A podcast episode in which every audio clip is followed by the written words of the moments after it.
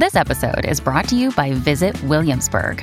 In Williamsburg, Virginia, there's never too much of a good thing. Whether you're a foodie, a golfer, a history buff, a shopaholic, an outdoor enthusiast, or a thrill seeker, you'll find what you came for here and more. So ask yourself, what is it you want? Discover Williamsburg and plan your trip at visitwilliamsburg.com. Hello, everybody. This is Marshall Poe. I'm the editor of the New Books Network. NBN listeners like to read books and buy them. So we thought we'd tell you that right now, our friends at Princeton University Press are having a remarkable site wide sale. You can get 50% off books, including ebooks and audiobooks, with the code 50, F I F T Y, at checkout until May 31. You can save some real money on Princeton University Press books. I encourage you to go there and check it out. Welcome to the New Books Network.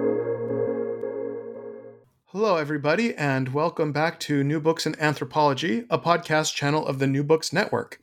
I'm Alex Golub, a professor of anthropology at the University of Hawaii at Manoa, and today we'll be talking to Patrick L. Schmidt, author of Harvard's Quixotic Pursuit of a New Science The Rise and Fall of the Department of Social Relations, published by Rowman and Littlefield in 2022. Patrick, thanks so much for being here today. Thank you for having me. So, we always start the podcast by learning the story of how this book came to be and what the what led the author to write it. And uh, you have a particularly interesting story about this because this book has been in process for a long time. So, can you tell us how it was that you came to write this book?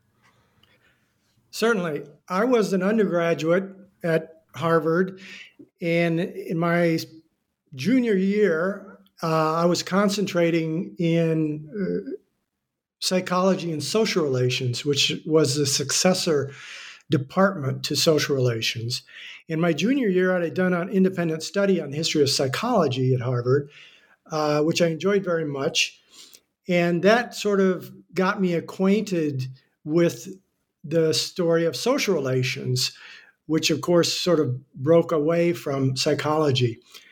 And one of my professors said, you know, it it might be interesting to do uh, your honors thesis, your senior honors thesis, on the history of the social relations department, because many of those professors are still here, and I'm sure they would be willing to be interviewed. So I thought that sounded like a lot of fun to do a, a, a thesis that was based in part on these interviews. So uh, my senior year, I I interviewed 28 uh, faculty members, administrators, and others uh, that were familiar with the department, even critics of the department. B.F. Skinner, for example, uh, was not in the department, but he was very critical of it. And um, that's how I came to write the, the book. Uh, that's how I came to be interested in the topic. And so, just for a background of people who aren't familiar with the book, the social relations department lasted from the mid 1940s to basically the late 1960s. And you were doing this in the in the 70s? Yeah, 1977, uh, fall of 1977, and sp- spring of 78. And social relations was supposed to be the great post World War II synthesize everything, make social sciences a natural science, unify all the disciplines. It was a huge moonshot at an institution that was had all the prestige and resources it need needed with tremendous amounts of resources from uh, the Carnegie Corporation and others and it, and it famously was not successful. So this was when you began to study it, you must have been in mind that it was something of a a tragic department or at least an interesting story to tell. Yes, and and the course of the professors I talked to, who were two of the founders, uh, uh, Talcott Parsons and Henry Murray, they of course did did not you know dwell on the failure so much, uh, but others did, and I tried to be fair that these scholars, although they didn't, they failed to create an interdisciplinary science, they nonetheless did uh, very important work in their constituent fields. It just, it just wasn't interdisciplinary for the most part. Mm-hmm. And so that was in the 70s, and this book has just recently come out. So there, there must have been a gap there. Can you tell us a little bit about how the book came to be published after you originally conceived it um, as an undergraduate project? Well, one of my professors and one of the uh, professors that I had interviewed was the sociologist David Riesman. And he had been a member of the department from 1955 until the termination of the department in 1972. He was not on my thesis committee, but he got a hold of the thesis and read it. And he sent me a four page, single spaced letter encouraging me to publish it. And he said, I have, and here's a few suggestions of things that you might consider if you do. And I was graduating, and even though he was a, a superstar at Harvard and a very prominent sociologist, I, I didn't do anything with it because I was going off to Washington.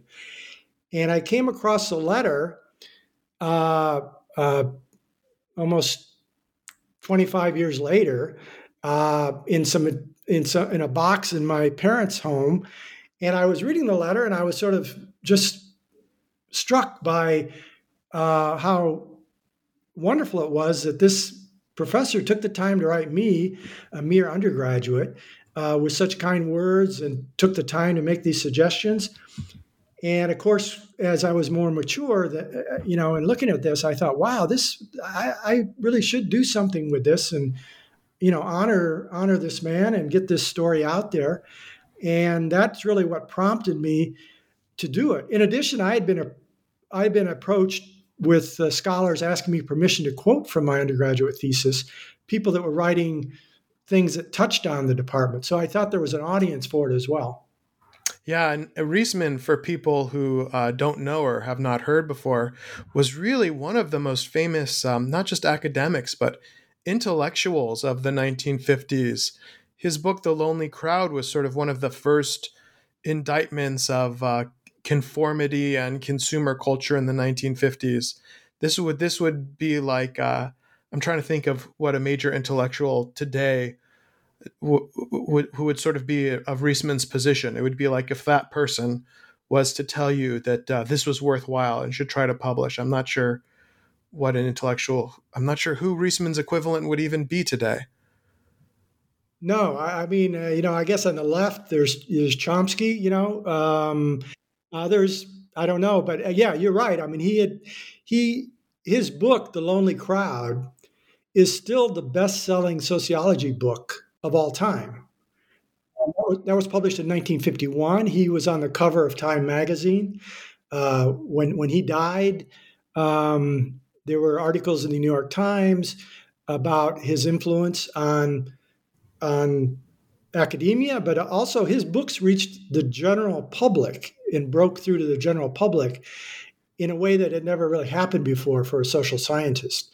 And he was a public intellectual. He was very involved in the anti nuclear movement. Uh, he was consulted on higher education. That was kind of his specialty. He was consulted on higher education by uh, numerous presidents. So, yes, he was a very, very important person, but he would take the time to talk to a student like me and encourage me. And uh, yeah, he's one of the people I dedicated the book to. Yeah, and you know, one of the central theses of his book is that there's a distinction between um, being outer directed and inner directed, that people in American society today, by which he meant the 1950s, were forced to seek approval from society and their neighbors rather than doing things because they really wanted to do them and because they had the drive to do them.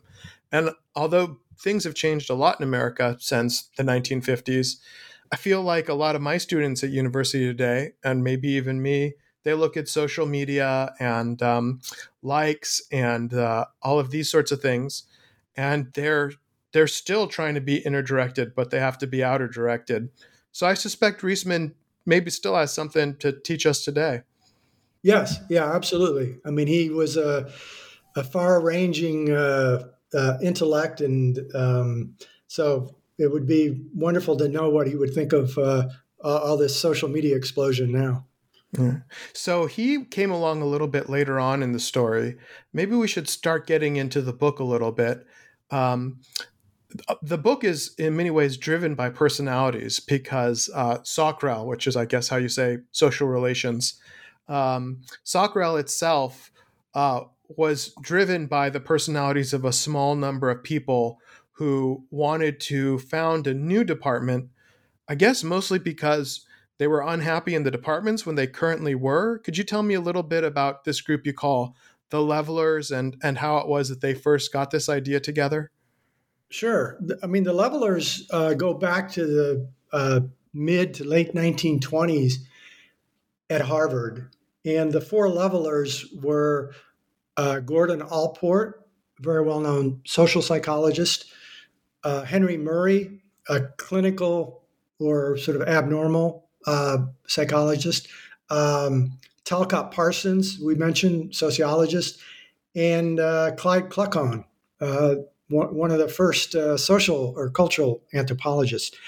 And they, they were all rising, young but rising stars at Harvard in the late 1920s, early 1930s.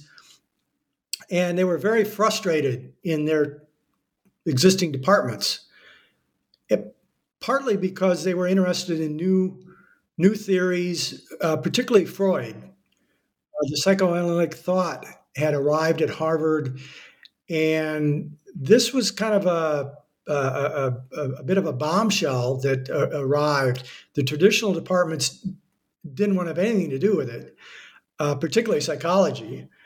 And this caused a lot of frustration on the part of the levelers who wanted to incorporate psychoanalytic, psychoanalytic thought in their research, with the exception of Gordon Allport, who was a little less excited about Freud um, for personal reasons. And um, but the fight about this was the most um, intense in the psychology department because it upset the traditional uh, powers in that department who were trying to make psychology more of a science because they had recently broken away from the philosophy department. And now here was this theory that was, you know, not scientific at all. And so this this caused a huge rift uh, or division in the psychology department. Yeah, and it's it's so interesting. Today we look at disciplines like sociology and psychology, and those are the standard disciplines. But back then, these disciplines were brand new, and they had branched off from other more established disciplines, uh, and they were still sort of fighting for their legitimacy when the levelers began wanting to innovate. Yes, you're absolutely right, I mean, and that that that's why the uh, senior members in those departments uh, I mean, those those departments were already fragile and young, you know, as you mentioned, and now this sort of threat came along that was going to make them look, you know, less scientific, not serious. Um, in psychology, psychology at Harvard was dominated by experimental psychologists, people like B.F. Skinner, who at that time was a graduate student. They looked at people like Henry Murray and others that were using psychoanalytic thought in their work. They looked at them as mystics and cultists, uh, didn't want them in the department, didn't want them in the discipline at all. I mean, nationwide, they tried to sort of expunge them from uh, all the uh, uh formal organizations and associations of the uh, of the discipline of psychology. And you mentioned um, Allport being a little bit more ambivalent. Is he the person who went to go see Freud? There's this wonderful tale about someone going to see Freud in, in your book. I, I wonder if you could just tell listeners that story. Yes, that, that's correct. Uh, he was a newly minted PhD from Harvard, from the traditional psychology department, but he, he was interested in because he had also studied in Germany. So he was interested in what we now call sort of social psychology or personality psychology. And so he he was traveling through Europe and he wanted to meet Freud. So he set up a meeting and he arrived was ushered into Freud's you know room and it, there was total silence. I mean, Freud was not speaking to him or anything. So Allport sort of said, "Well, I'm, I'm going to break the ice. I'm going to tell him about this little boy I saw on the train coming over here, and the little boy and his mother, because the little boy was uh, complaining about the dirt. And he said, Yes, I, I don't want to sit next to this dirty man, and the seat is dirty. And, and the mother was scolding the boy. And so Allport sort of thought Freud might find this interaction interesting. And after he told him about this little boy, then Freud looked at him and said, And was that little boy you? and, and of course, Allport was just like flabbergasted. He said, "What? What is this guy reading into this little story? Like, you know, um, uh, this is just too much. You know, that they're the, the this psycho analytic thought is reading too much into just, you know, it's just a story. It's nothing more than a story. And then Allport's wife later, decades later, said that they think what happened is that Freud thought he was that Allport was a patient. Ah that had come to see him. So when he just started talking, you know, Freud sort of responded as if Allport had been his patient. But that sort of turned Freud or Allport off a little bit. I mean, he was still interested in the interior mind, you know, and personality psych, and he was that, and that separated him from the people like B.F. Skinner and and Edward G. Boring and and uh, uh, Karl Lashley, who was an animal psychologist that was a big thing back in those days. Um, so yeah, that's that's the story of uh, uh, Allport's meeting with uh, Freud. And I think you say in the book too that um, you know Allport wrote this off as some sort of misconnection or confusion, but then then you interviewed some people who said like, oh yeah, Allport was obsessed with dirt, and so maybe he didn't understand that Freud was onto something or something like that. Yeah, that was his his friend and colleague Henry Murray who was another one of the levelers and really was one of the, the principal conduit for bringing uh, psychoanalytic thought into the American Academy. At Har- and of course, so that made Harvard ground zero for this this you know uh, this this what I call a sort of a civil war between the psychologists. So yeah, Henry Murray laughed about you know, Freud and and and Allport's meeting, and he said, well, you know, Freud kind of nailed Allport because Allport was really a stickler for you know having his desk very orderly, for having everything be very clean. He didn't think much of the unconscious, so he, they they thought that uh, Freud kind of had Allport's number, you know, as it were. Yeah, and one of the great things about this book is how many of these little details and uh, sort of personal stories you put together uh, in the course of your research. The book is very, very closely researched, uh, and, not just dealing with internal documents and gray literature, but also with with some of these stories. So I think that it, this is going to make the book more appealing for readers. Um, uh, regardless of their academic interest in these topics or not. I think it's just a, a good tale with a lot of very interesting personalities in it. So, yeah, I thought that was great. Can you tell me a little bit uh, more? So this this got started in the 20s, but it was really after World War II that things really started getting going. And and you highlight the role of the war in changing how people thought about research. Can can you tell me a little bit about these people's war service and then and then the post-war environment that would make make Harvard receptive to the creation of the social relations department? Well, uh, throughout the 30s, um, the levelers had been meeting together, you know, secretly, uh, uh, clandestinely, to promote their idea of creating an interdisciplinary department, of merging their disciplines, because they thought there was no reason to be have these sort of arbitrary distinctions uh, between and among the disciplines and they had made uh, a proposal to Harvard uh, to to create a new department, and they also had written sort of a, a manifesto of sorts called uh, "A Common Language for the Area of Social Science." So they were already working in this direction, and then when World War II occurred, that was a real turning point because the government employed a, over a thousand uh, psychologists and other social scientists in the war effort. and they they were studying all sorts of things. Uh, w- one of the groups, uh, the, there was a group in the uh, War Department called the Foreign Morale Analysis Division, which Clyde Kluckhohn was part of, and their task was to study the morale of our enemies, the Germans and the Japanese, particularly the Japanese, because we, we knew so little about the Japanese at that time. And they thought that, okay, well, anthropology was well suited to this because they could study. I, I, think it's Margaret Mead that coined the term study, studying culture from a distance, and that's what Clyde Kluckhohn and others were really doing. They were reading, they were they were interviewing people, they were reading newspapers, everything, pulling everything together, trying to get a handle on how the Japanese would react to certain actions we would take. Um, so that was a, a, huge, and it was successful. Uh, they got a lot of credit after the war for this.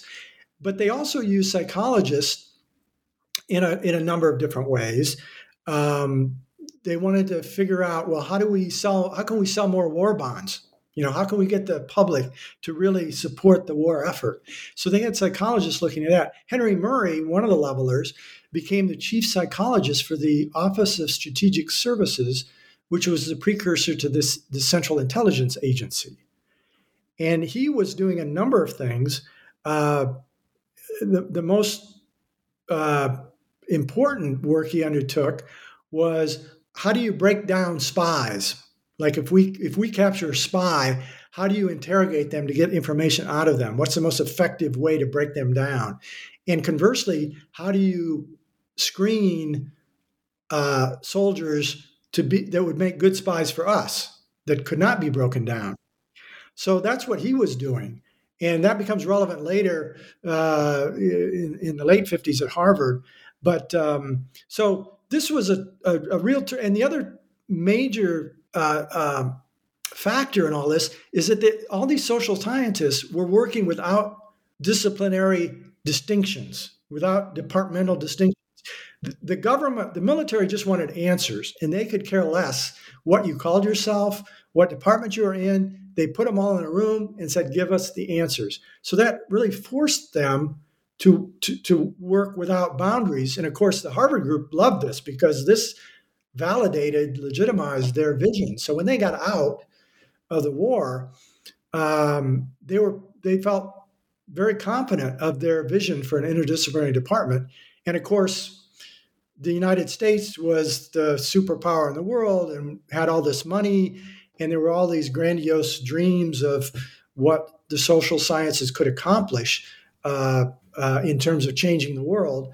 And so that all came together in quite and and Harvard was uh, really this the epicenter of this enthusiasm for remaking the social scientists, social sciences rather.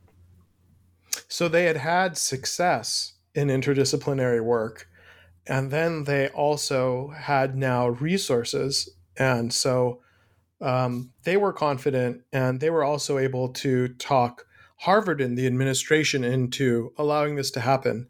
You know, uh, one of the one of the interesting things about your book is that you focus on the role of deans and administrators, which not all intellectual histories of academia do. But you you also then tell the story of how the deans were persuaded to to get this thing on board as well. Yes, the the the, the dean played a crucial role in this because it's really the levelers plus dean uh, Paul Buck uh, who was very influential as a dean because the president of Harvard, uh, Conant, was off very much involved in the war effort. So, as dean and provost, uh, Paul Buck was extremely influential. He had, and he he his, he was a history professor and a, and a professor of the social sciences. Social sciences. He had won a Pulitzer, very distinguished professor, and the levelers kept approaching him to convince him of the need for this department. And at first he was not enthusiastic, but he gradually began to see that this was there was something there to this interdisciplinary vision. But and then also a more pedestrian problem that he had was that he thought some of these professors might leave if they didn't get what they wanted. Particularly Talcott Parsons, who by then was the biggest star of the bunch, and and he had Parsons had received a very generous offer from uh, uh, Northwestern to come set up a new department there, and it was a huge amount of money.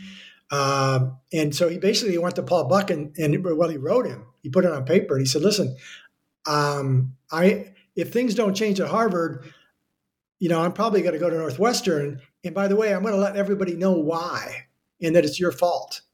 Basically, this was pretty pretty uh, gutsy move, uh, you know, for uh, somebody to make and uh, to flex their muscles in in the academy that way. Uh, and he didn't do it in a conversation. I mean, he, he, he put it in a, in a letter. So. well, and that that's all the better for historians such as yourself who can who can find that letter and and track it down. But but then in addition, you said that Parsons was was one of the people that you interviewed. Is that correct? Yes. Uh, you know, oh, I was made to read Parsons when I was young. Uh, I think perhaps some younger academics um, might not be assigned him, but they still live in his shadow in many ways. Uh, can you just tell us a little bit personally when you interviewed him? What what kind of person he was what was his what was his personality like? His writing is so aesthetic and, and formal it's difficult to get a, a sense of um, what what the man was like uh, what his personality was like. Well this is partly based on what other other people have, have written and what other people have told me about him because i interviewed him for a couple hours. He was i want, I want to say he was like 80 79 or 80, and he, I, I believe he died the following year. Um, but he was uh, a very quiet man. I mean, he was a towering intellect. I mean, whatever you think of him, or whatever a person thinks of him uh, and his contributions, he was a major force in sociology, and he trained three generations of of, of really well known scholars today. And but he was he he was a very um, quiet uh, person. He never responded when he was attacked by other sociologists or his theories were attacked. He never responded. And so, and his his followers were sort of upset with him, you know, that he wouldn't engage and sort of defend his his views. Um, uh, but he was he was a real gentleman, a very sweet man. He he took a lot of time with me. Um, but that was kind of his his personality and his students, um, his PhD students, his graduate students, just uh, adored him. And when he when he uh, retired, there were just a couple very big events that they put on for him, both in the United States and I think in Heidelberg, where he got his PhD. It's so funny. I think we often expect academic uh, impresarios like this to have big personalities, but it sounds like he had he had quite a restrained personality. Was was he a New Englander?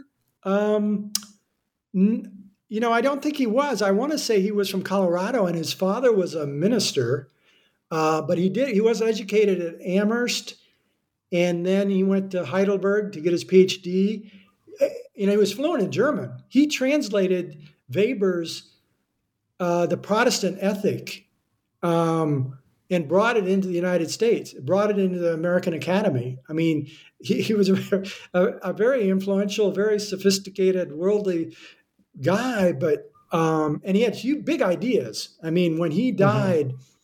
when he died, the New York Times had a piece that was written by his colleague Daniel Bell, another well-known Harvard sociologist, and and Daniel Bell had the entitled the the New York Times piece, Talcott Parsons, nobody's theories were bigger.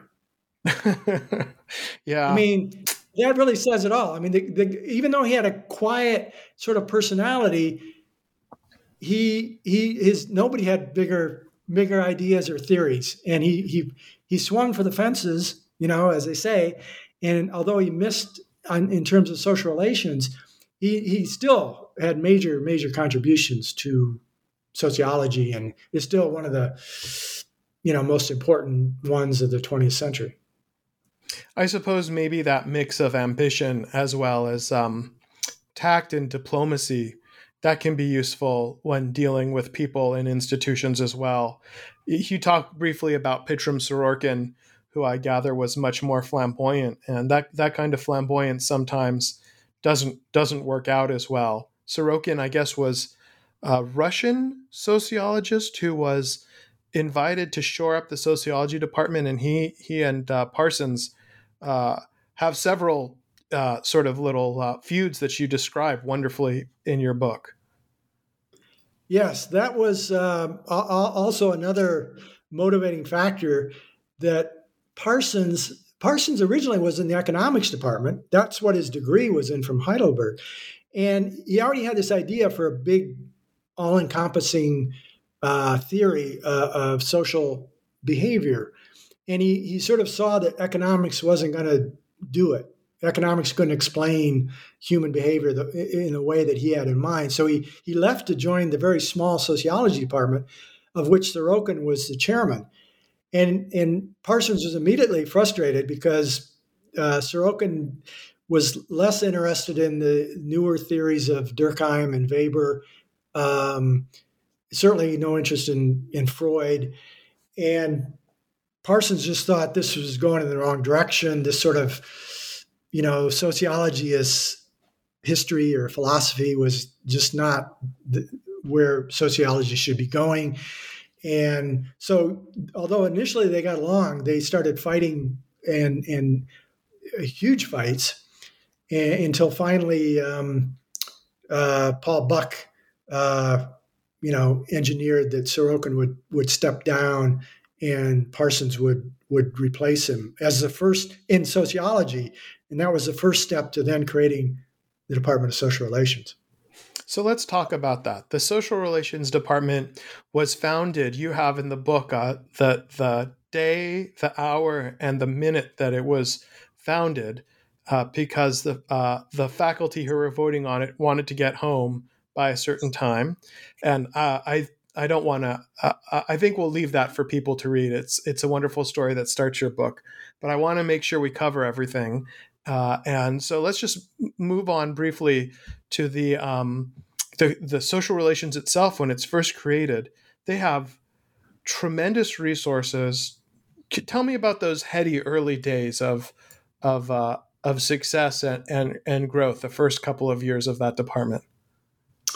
Well, it, it began in in uh, 1946, and as we as we already discussed, I mean these were heady days in general in, in, in the academy and the United States generally, post World War II, enthusiasm about changing the world.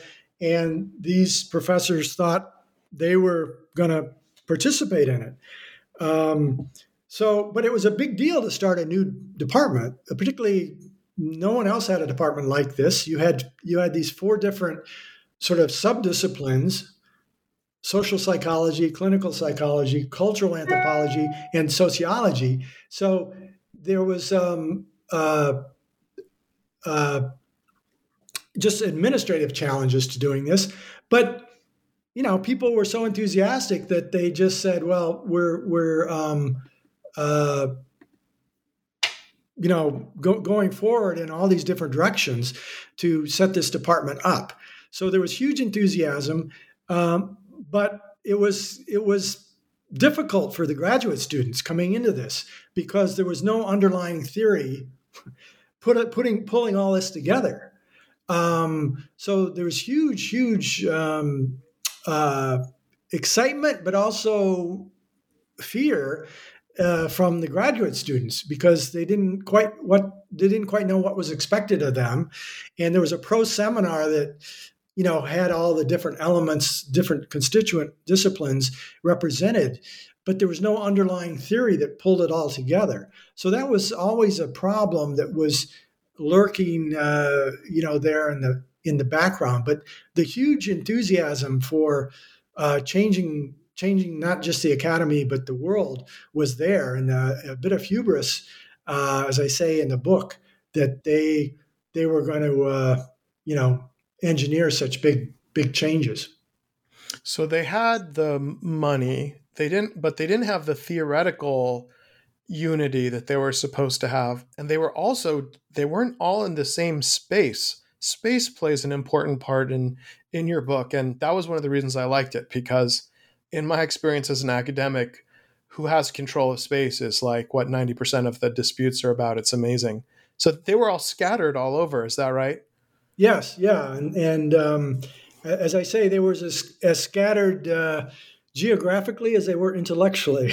Right. Uh, the uh, Henry Murray had his uh, the psych- psychology clinic in an old house uh, off campus, uh, um, and uh, Talcott Parsons and Gordon Allport were both in the same building. They were in Emerson Hall, which had housed the philosophy department, and so that was quite a distinguished uh, address uh, for for professors to have. And then Clyde Kluckhohn was um, he he he be, we're skipping ahead a bit, but he was he they had started uh, the Russian Research Center, and he was made chairman of the, uh, the head of that rather in a very strange uh, sequence of events. So yeah, they were all over the place, and um, it didn't did not contribute to uh, unification at all. Maybe we should talk a little bit about um, Kluckhohn and his career. You know, we've we've talked about um, Parsons as an important importer of Max Weber and uh, an influential social theorist, but there are many left critiques of the Department of Social Relations, or maybe not even left, but it it definitely had its enemies. There are many. The Chicago School of Sociology felt like it had been steamrolled by Parsons. Um, many of the academics who were working there, like Kluckhohn, were working for the uh, three letter agencies in the national security state uh, without maybe, this is David Price's claim, who you cite in the book, without thinking about the difference between working against a declared enemy during World War II versus spying on the people that you're doing field work on. Um, so, and you also mentioned that Murray's focused on interrogations, both finding people to do them and to take them. So there is a there is a sort of uh, uh, a dark side about this that I want to make sure that that we focus on as well. And that Russian Research Center was taking was doing covert work at the same time. Tell tell me a little bit about the relationship between the graduate students who were uh, getting their degrees in social relations and the Russian Research Center that Kluckhohn was at and, and the work that it was doing? Well, to me, this is one of the more fascinating, uh, you know, developments in this whole history, uh, particularly post World War II, is that um, the the foreign policy intelligentsia uh, but particularly the Carnegie Corporation, who had so much money and was so influential um, back then, along with the State Department and the CIA and others, decided we didn't. We, the United States, we didn't know anything about the so about the Soviet Union. I mean, it was a closed society. Uh, you know how how could we get up to speed on our new you know enemy here? And so they decided that they were going to establish and pour a lot of money into uh, an institute to focus on the Soviet Union. And so they started casting around, well, where are we going to put this institute? Well, well, let's put it in a university. Okay. Well, the logical choice back then would have been Columbia because that's where all the Russian scholars were. But instead, they chose the Harvard Department of Social Relations because uh, Charles Dollard, who was at the Carnegie Corporation, had been good friends with Clyde Kluckhohn and was aware of what Kluckhohn and Parsons and others were doing in social relations. They thought this interdisciplinary approach to studying behavior uh, was really an important development. And so they decided, well, we're going to put this Russian research uh, center at Harvard which was somewhat controversial, but even more controversial, they picked an anthropologist to run it, Clyde Kluckhohn, who knew nothing about Russia, not absolutely nothing, you know, no background in it. But he was theory, an expert on Navajo. Yeah, his his claim to fame was studying using psych, uh, Freudian psychology to study the dreams of the Navajo Indians. But his other claim to fame was what he did in World War II, studying the Japanese from a distance and making uh, uh, informed guesses about how they would react to certain things. So in a way, the Carnegie Corporation and the and the State Department, the CIA, thought, well, he's the perfect person to run this because that's what we have to do with the Soviet Union because it's a closed society. We can't, you know, we can't just get in there and study things the way we would like. So this really raised a lot of eyebrows uh, in academia, and well, through, and throughout the foreign policy uh, world, that they chose a cultural anthropologist with no background in Russia to to to be the head of this institute. And partially, this is because their their logic was, if you have the science to do it, you don't have to be an area expert. You know, as long as you have the the science, you don't you don't need all of that I guess what some people would have said is the old fashioned area experts who, you know, grew up there or were expatriates from there. It didn't matter. We, if you knew the methods and the techniques, then you could get stuff done scientifically. But there was also, um, just to highlight in your response, there was like a old boy network factor here. Basically, the guy who was responsible for handing out the money at Carnegie just happened to be good friends with with the people who ended up receiving it, right? Absolutely, and and and and uh, in addition to the Russian Research Center, which which got some money from Carnegie, but it was a social relations department that got even more money from Carnegie to start something they called the social relations laboratory, which was not a laboratory in the conventional sense of test tubes and everything else, but Parsons was so fixated on creating this aura of scientific scientism around this new department that he called it a laboratory, but it was sort of a sort of a clearinghouse for funding the research that they were undertaking. But he called it a laboratory, and the Carnegie Corporation gave it uh, huge amounts of money.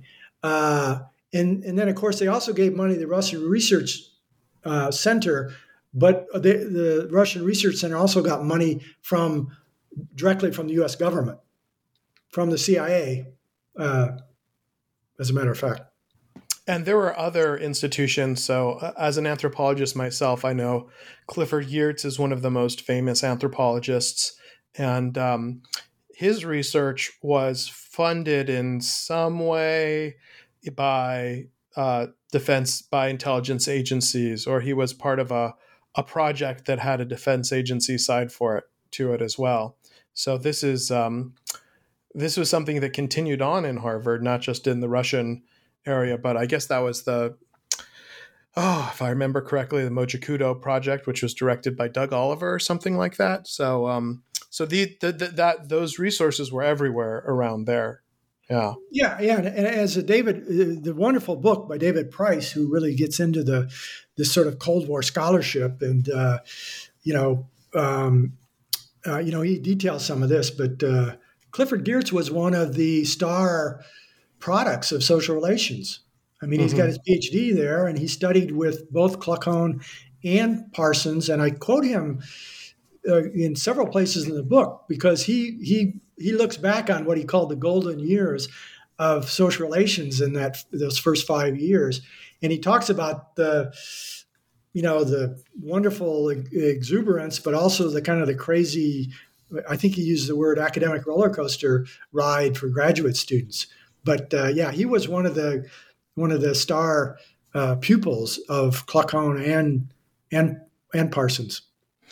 And, and um, one of the other strange things I don't know if you're aware of this or not but uh, one of the other strange uh, lines out of the social relations department is that many of the people who became involved in post what they called in the 80s postmodern anthropology were people who had gone to SocRel and to do their PhDs and then a lot of their sort of more postmodern work was a reaction against the kind of scientific rigor that they established there. So if if people go and read some of the early works of you know, um, uh, George Marcus or other people like that.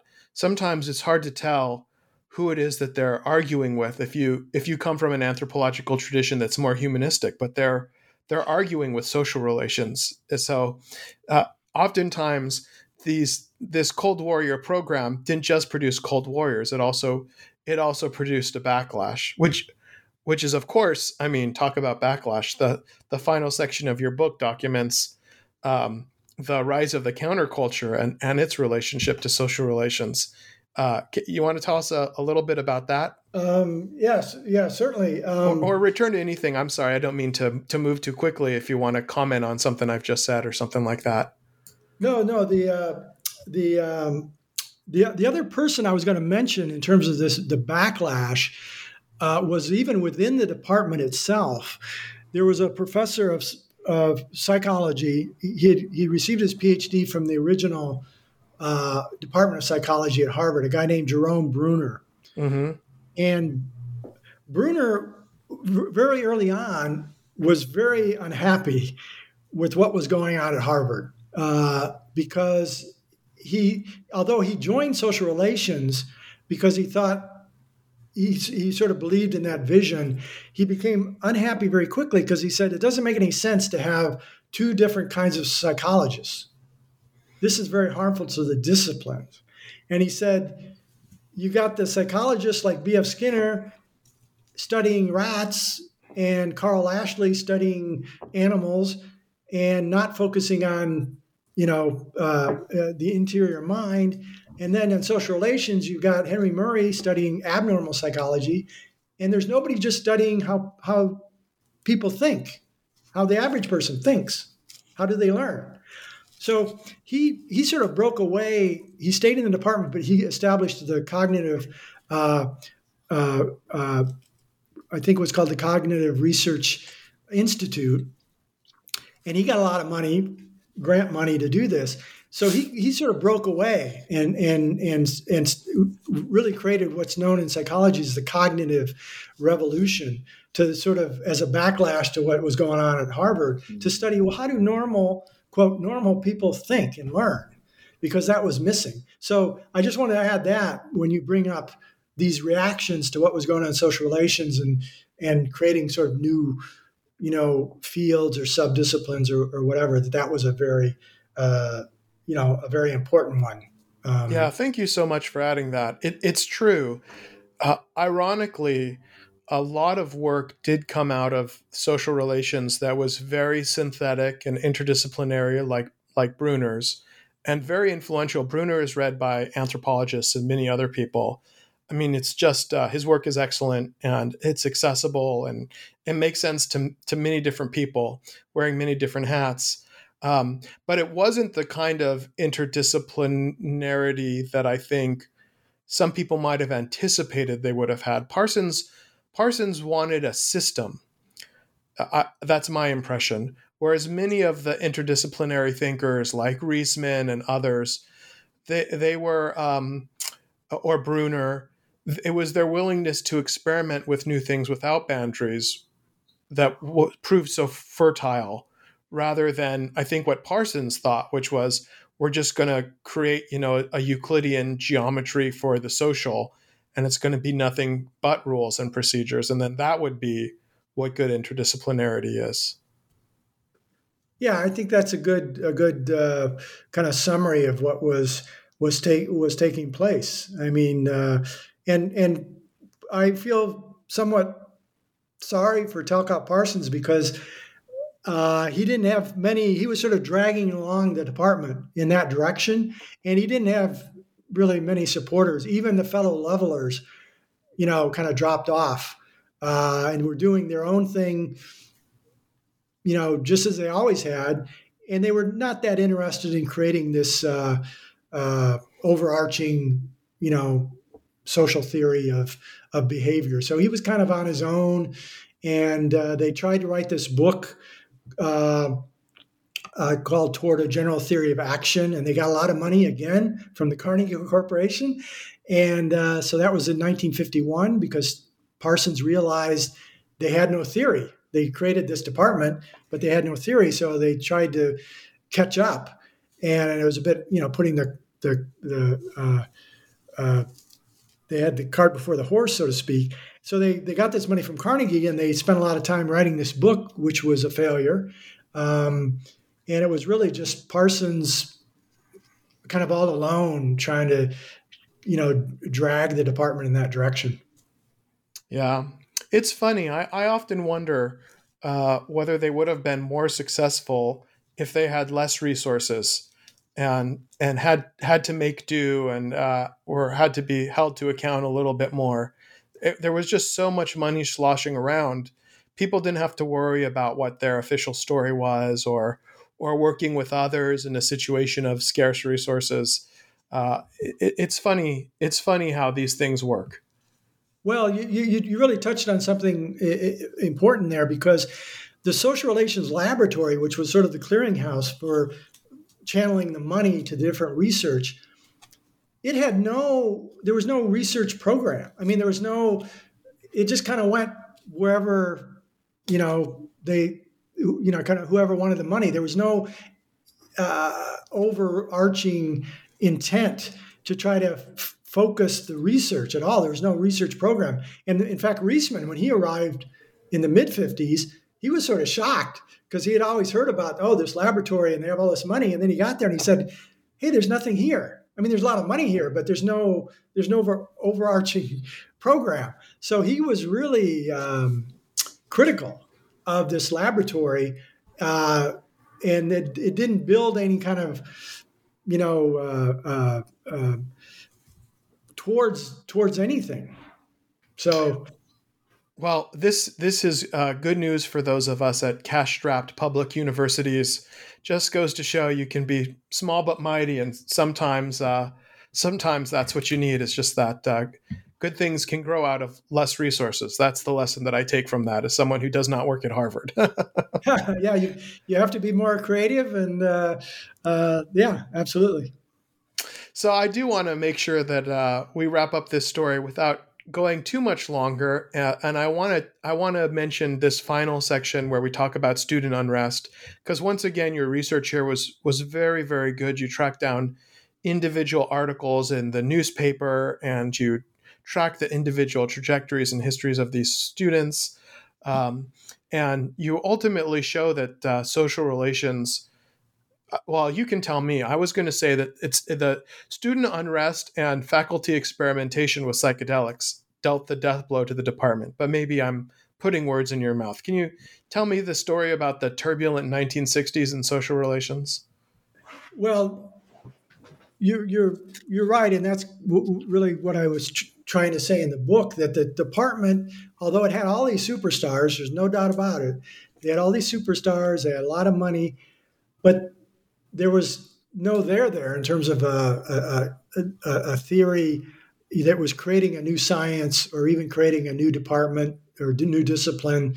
Uh, nobody else in academia followed Harvard's example. They were out there all alone. So you had this kind of shaky edifice already.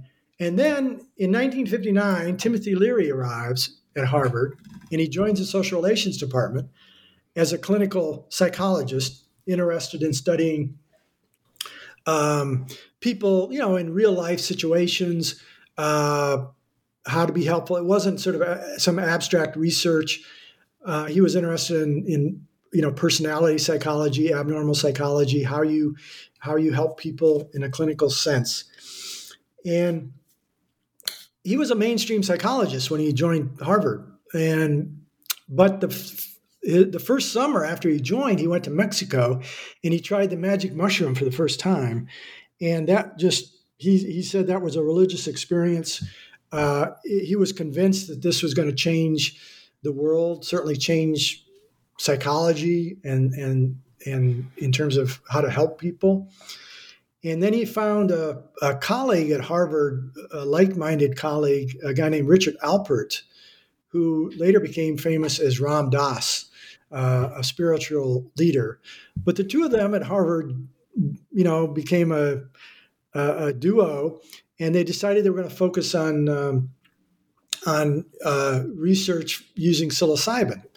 So they they this was so the the fall semester, they immediately set about the three different experiments. I, I say experiments, but they were pretty loosely uh, structured uh, and not very very scientific.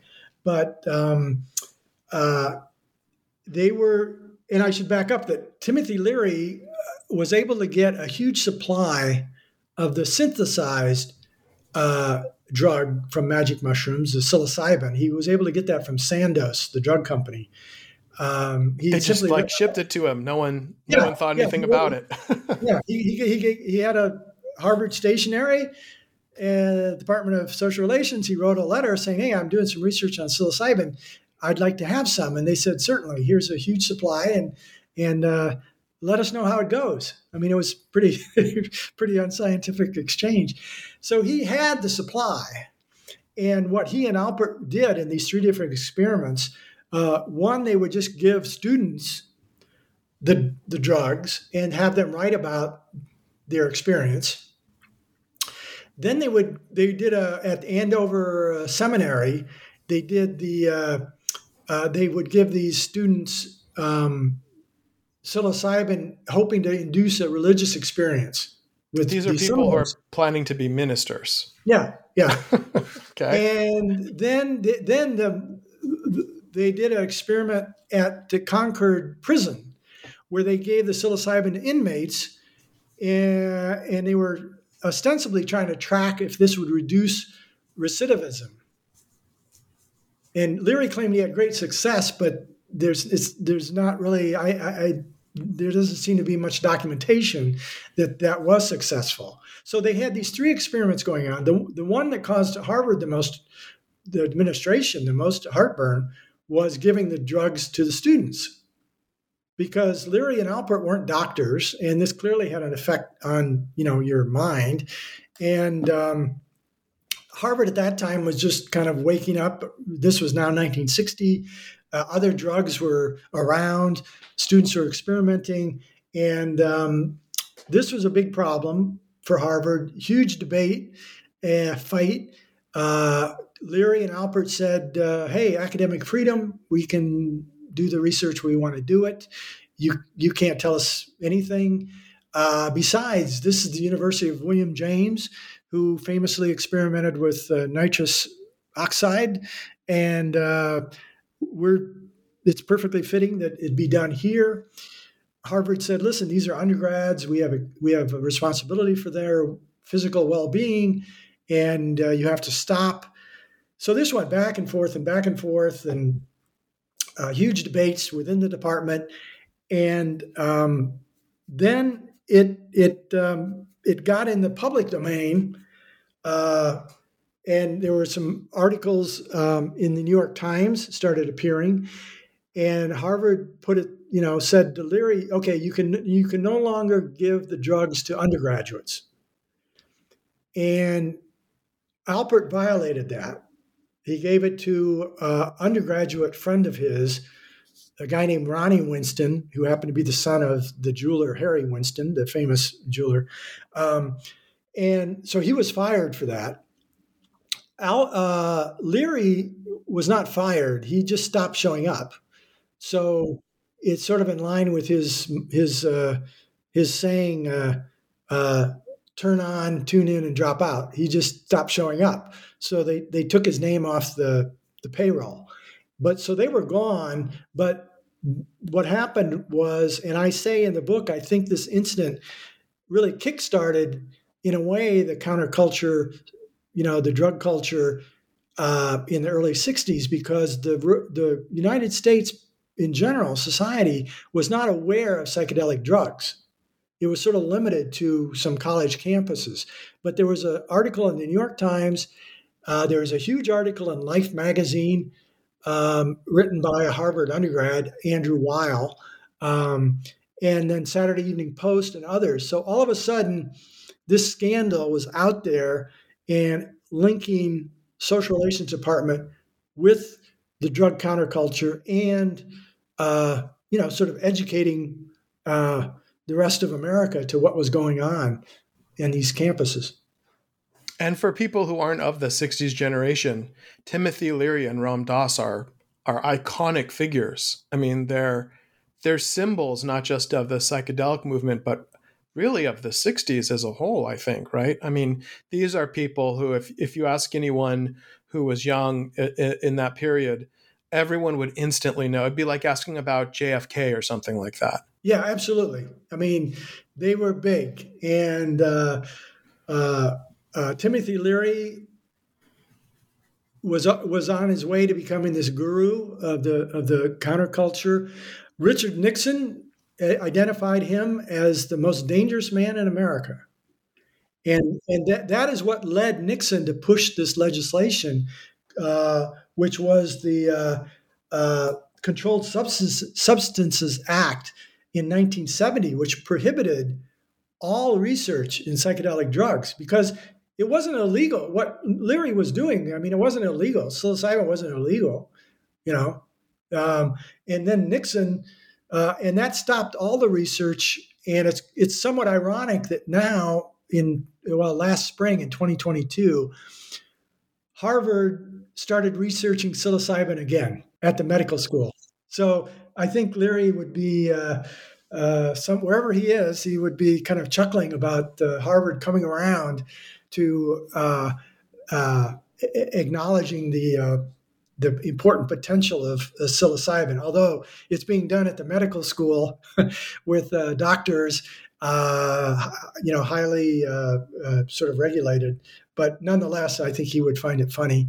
And then Ram Dass wrote the very uh, bestseller called um, "Be Here Now," which helped solidify his reputation as a, a spiritual leader.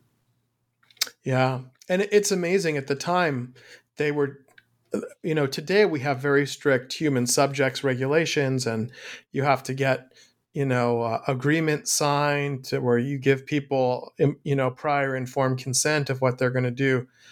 None of that happened in this. They just uh, gave people drugs, psychedelic drugs, and then asked whether they saw God afterwards. It's remarkable. Yeah, yeah. And the the other the other big, uh, I guess, failing or or when you mentioned informed consent Henry Murray had done some experiments in the late 1950s that were based on the, exper- the, the work he was doing in World War II for the CIA in the OSS, which was how do you break down spies? Well, he was continuing to do that type of research at Harvard, but he was doing it on undergraduates. Right. I mean, it sounds like uh, he was basically interrogating undergraduates to see if he could break them.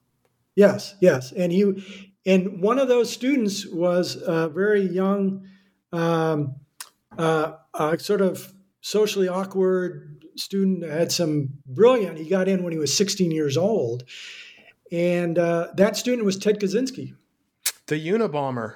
Yeah. So for three years, Henry Murray did this uh, uh, excruciating. Uh, um, uh, traumatizing uh, experiment on Ted Kaczynski.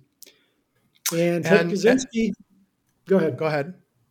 And Ted Kaczynski, when he was apprehended, and he was talking about this in preparation for his trial, and he said that was the that was the worst experience of his life.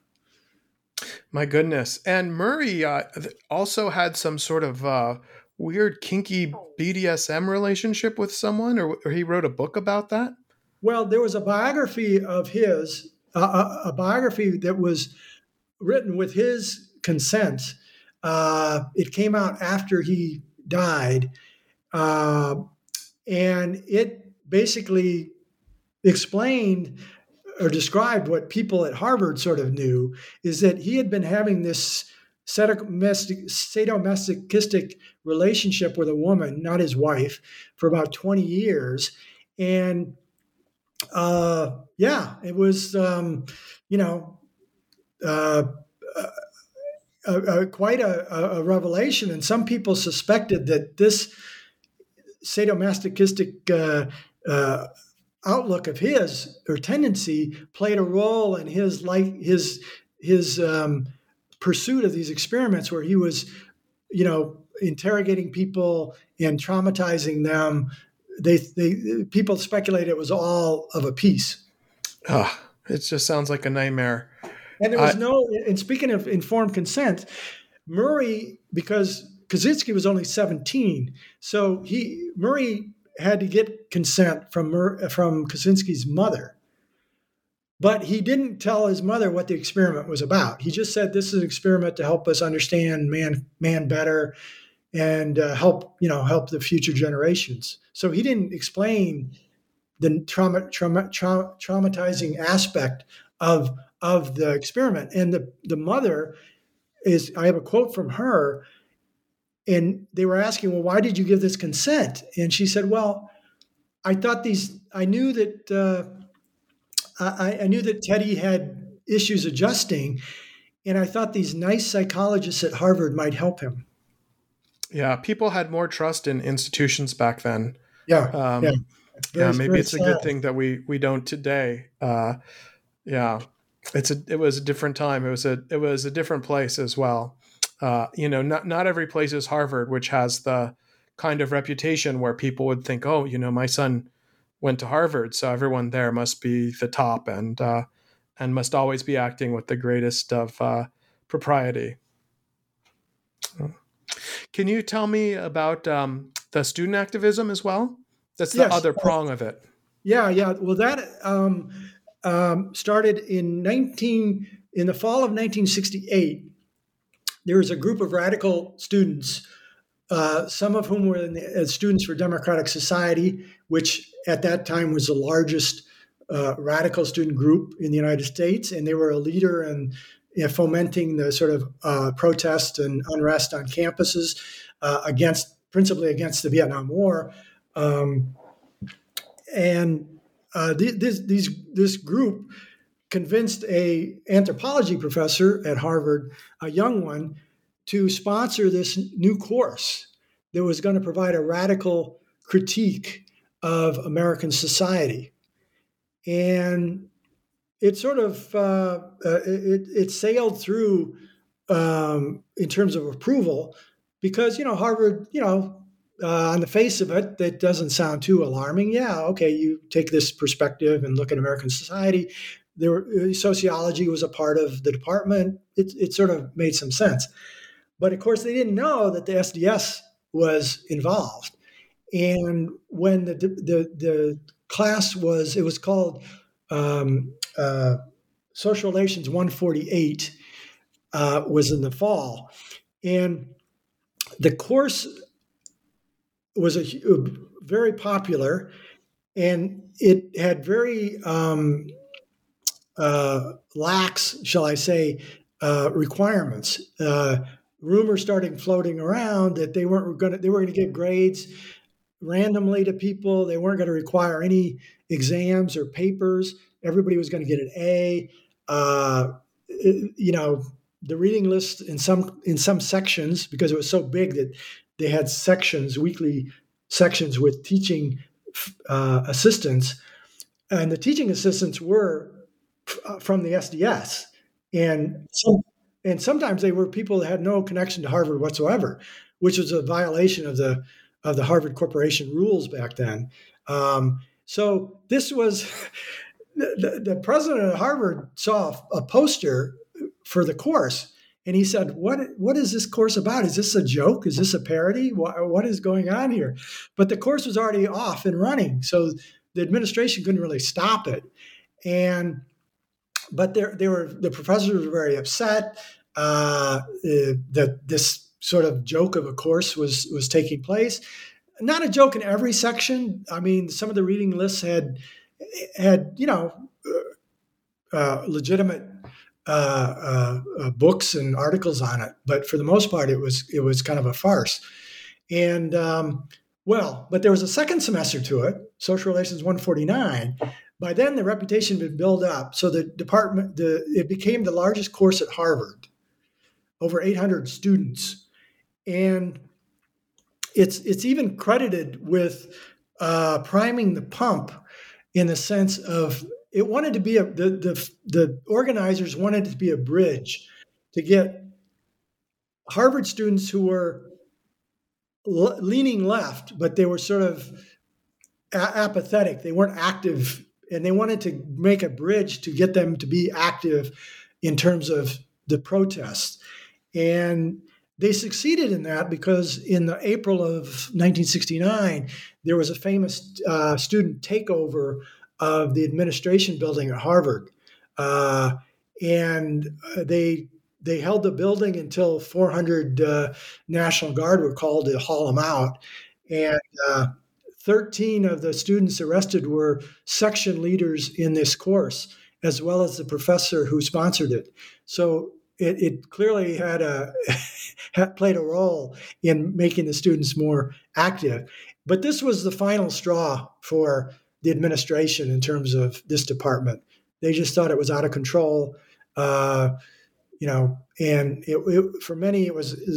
It also divided the faculty among the more liberal faculty, again, and the more conservative ones who who just were stopped stopped talking to each other. Um, they were there was such division. So I guess at that point, there weren't a lot of people who were invested in the department itself. They, it had been sort of fragmented ideologically. Um, that course, that you, as you say in the book, the social relations offerings for undergraduates had had always sort of been considered to be very lightweight, and and now they appear to have de- degenerated further. And then you have these other people. Murray's, I think, misbehavior was not discovered until later, but but um, uh, Ram Dass and Timothy Leary, they had created waves, and so then it, I guess it just got to a certain point where people wanted to shut it down, and and no one wanted to to stand up and save it. Yeah, that's true. And then the other the other um, factor that's important is that the newer uh, uh, faculty members at Harvard they had no interest. No, the, first of all, they had no memory of why the department was founded. You know what the mission, original mission was. They could care less. I mean, they, you know, as a young as a young scholar, I mean, you can appreciate this. They wanted to be a successful psychologist, a successful anthropologist. They didn't want to be a successful social relationist. That was not the way to get ahead in your career. So for them, they just thought this was this strange uh, department, very cumbersome because you had f- basically what had what had happened is the subdisciplines had become mini departments, and there, then there was a great a bigger department, social relations, on top of them.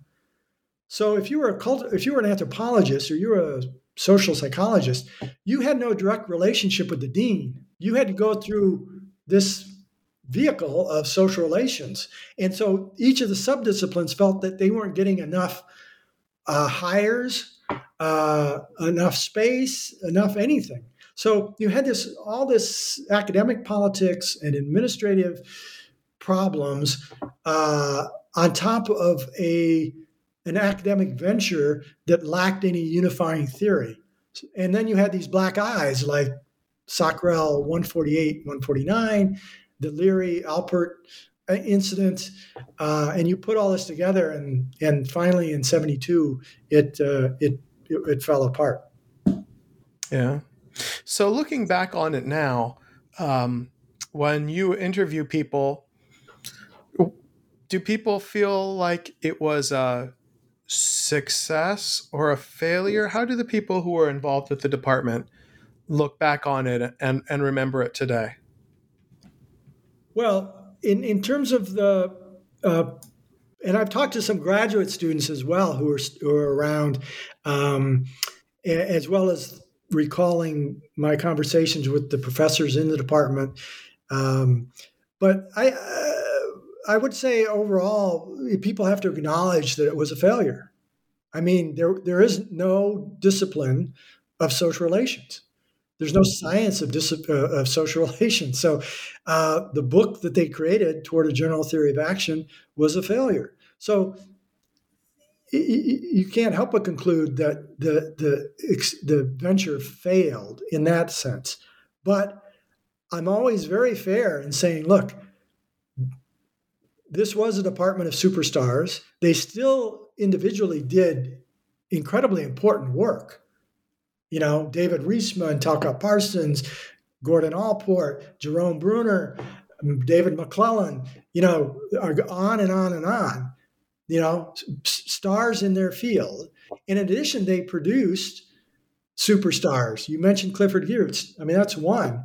Um, and a number of sociologists. Uh, uh, uh, there's, um, you know, at, at, at Harvard, at the graduate Kennedy uh, uh, graduate school right now, there's a, a, psychologist, Howard Gardner, who is very much uh, sort of interdisciplinary in his approach.